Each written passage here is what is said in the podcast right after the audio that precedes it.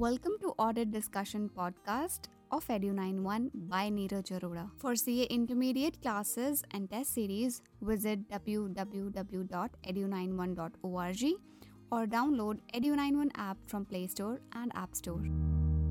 Hi guys this is the first episode हम लोग जो भी आपसे कमिटमेंट कर रहे हैं, वो कर रहे हैं चैप्टर नंबर वन की और आप लोगों ने बस एक काम करना है, मेरे पास तक इस पॉडकास्ट का फीडबैक पहुंचाना है। क्या मैं इसमें इंप्रूव करूँ? क्या मैं इसकी चीज़ें अंदर ऐड करूँ? क्या चीज़ें मैं इसमें से डिलीट करूँ? उसी के हिसाब से जो है आपके आने वाले पॉडकास्ट बनेंगे और ओवरऑल आपका ये पॉडकास्टिंग एक्सपीरियंस कैसा है, मुझे ये भी बताइएगा। पॉडकास्ट शुरू करने के पीछे का सिर्फ़ एक ही सोच है, वो ये कि यूट्यूब पर बहुत सारी अनवांटेड एड्स और अनवांटेड आपको जो है चीज़ें देखने को मिल जाती हैं, जो फिर आपको जो है पढ़ाई में आपके लिए एक तरह से एक डिफ़िकल्टी पैदा कर देती है, लेकिन पॉडकास्ट में ऐसा कुछ भी नहीं होने वाला है। तो बस जल्दी से शुरू कर दीजिए पॉडकास्ट और सुनिए ये हमारी पहली क्लिप पॉडकास्ट की चैप्टर वन की। ऑल दी बेस्ट चलो जी चैप्टर नंबर वन की हम लोग बातचीत करना जो है वो शुरू करते हैं। चैप्टर नंबर वन में सबसे पहले आती है डेफिनेशन ऑफ़ ऑडिटिंग मैं आपको बताऊँगा कि ऑडिटिंग की इस डेफिनेशन से एक क्वेश्चन जो है वो एग्जामिनर का फेवरेट है और वो ये है कि ऑडिट क्या प्रॉफिट ओरिएंटेड एंटिटीज़ को ही कराना होता है? इसका आंसर है नो ऑडिट चाहे प्रॉफिट ओरिएंटेड हो या ना हो इरिस्पेक्टिव ऑफ़ इट साइज़ और लीगल फॉर्म किसी भी एंटिटी को जो है वो कराना पड़ सकता है। डेफिनेशन के बाद हमने बहुत सारी चीज़ें डिस्कस करी थी कि फाइनेंशियल रिपोर्टिंग फ्रेमवर्क क्या होता है एप्लीकेबल फाइनेंशियल रिपोर्टिंग फ्रेमवर्क क्या होता है फाइनेंशियल स्टेटमेंट के कॉम्पोनेंट क्या है, और इंडिपेंडेंस पर थोड़ी सी चर्चा थी।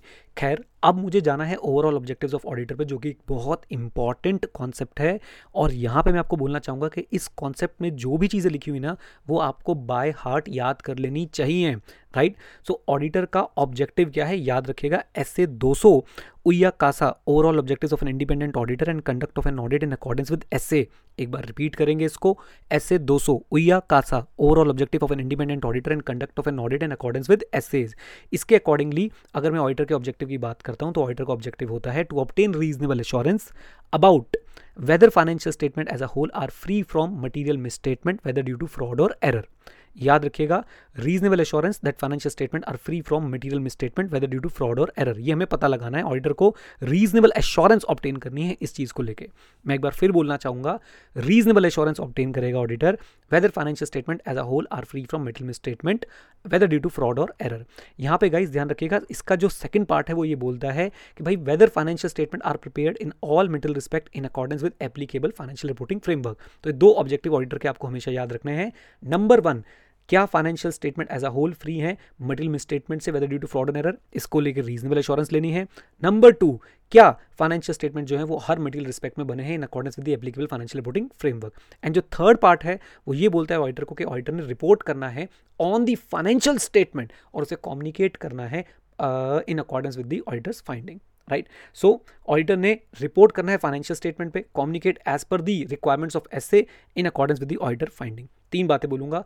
Report on financial statement, communicate as per the required essays in accordance with the auditor's finding यहाँ पे एक कॉन्सेप्ट जो है बहुत इंपॉर्टेंस रखता है, वो है रीजनेबल एश्योरेंस रीजनेबल एश्योरेंस का मतलब क्या होता है? High but not absolute level of assurance true false आपसे पूछा जा सकता है कि भाई reasonable assurance is an absolute level of assurance तो आप बोलेंगे false reasonable assurance is not an absolute level of assurance it is high but not absolute level of assurance कुछ वर्ड्स यहाँ पे आपको और अच्छी तरह समझने चाहिए।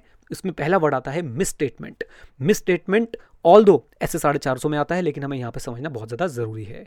मिस स्टेटमेंट क्या होती है? डिफरेंस फ़र्क. Difference between what A C P D of the reported item and A C P D required as per applicable financial reporting framework तो डिफरेंस है ए के बीच में डिफरेंस है। जो हुआ और जो होना चाहिए था, उसके बीच में डिफरेंस है। अगर मैं बात करता हूँ एसीपीडी जो हुआ, यानी कि amount classification presentation disclosure and ए जो होना चाहिए था, अगर इन दोनों के बीच में डिफरेंस आ जाए तो हम उसे बोलेंगे क्या? मिस स्टेटमेंट मैं एक बार फिर से रिपीट कर देता हूँ। मिस स्टेटमेंट बोले तो difference between amount classification presentation disclosure जो हुआ and amount classification presentation disclosure जो होना चाहिए था in accordance with the applicable financial reporting framework misstatement याद रखिएगा। एरर से भी हो सकता है और फ्रॉड से भी हो सकता है। फिर से बोलता हूँ misstatement because of error भी हो सकता है, बिकॉज़ ऑफ़ फ्रॉड भी हो सकता है। अब जो misstatement because of fraud है, उन्हें ढूंढ पाना थोड़ा सा ज़्यादा मुश्किल होता है। फ्रॉड और एरर के बीच में जो डिफरेंस है, वो है इंटेंशन याद रखिएगा, क्या डिफरेंस है? इंटेंशन आपसे ट्रू फॉल्स पूछा जा सकता है कि fraud is more difficult to detect than error ये स्टेटमेंट दे देंगे, बोलेंगे ट्रू और फॉल्स तो आप बोलेंगे येस ट्रू क्यों? क्योंकि सर फ्रॉड जो है ना फ्रॉड में हमेशा sophisticated and carefully organise schemes keyword है। Sophisticated and carefully organise scheme होती हैं to conceal come on to conceal और वहाँ पे इंटेंशनल मिसरिप्रेजेंटेशन होती हैं। तो इस बात को हमेशा याद रखिएगा।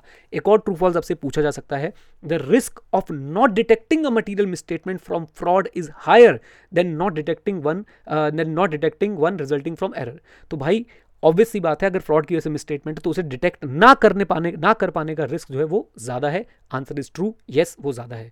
इसी के साथ साथ एक वर्ड और आएगा, उसका नाम है क्या? मटीरियल मटीरियल क्या होता है, याद रखिएगा, कोई भी मिसस्टेटमेंट या कोई भी ऐसा ओमिशन हम उसे मटीरियल मानेंगे जब जब वो इंडिविजुअली या इन एग्रीगेट इन्फ्लुएंस uh, कर सकता है economic decision of the user taken on the basis of the financial statement हम किसी भी आइटम को मटेरियल तब मानते हैं जब वो या इंडिविजुअली या फिर इन एग्रीगेट ये वर्ड हम लोग ऐसे 320 में और डिटेल में समझेंगे जब वो इंडिविजुअली या इन एग्रीगेट इन्फ्लुएंस कर सकता है। किसको इन्फ्लुएंस कर सकता है? Economic decision of the user taken on the basis of the financial statement okay तो ये था हमारा एक पहला छोटा सा पॉडकास्ट आपको ये पॉडकास्ट कैसा लगा? आप लोग मुझे इसका ज़रूर फीडबैक दीजिएगा।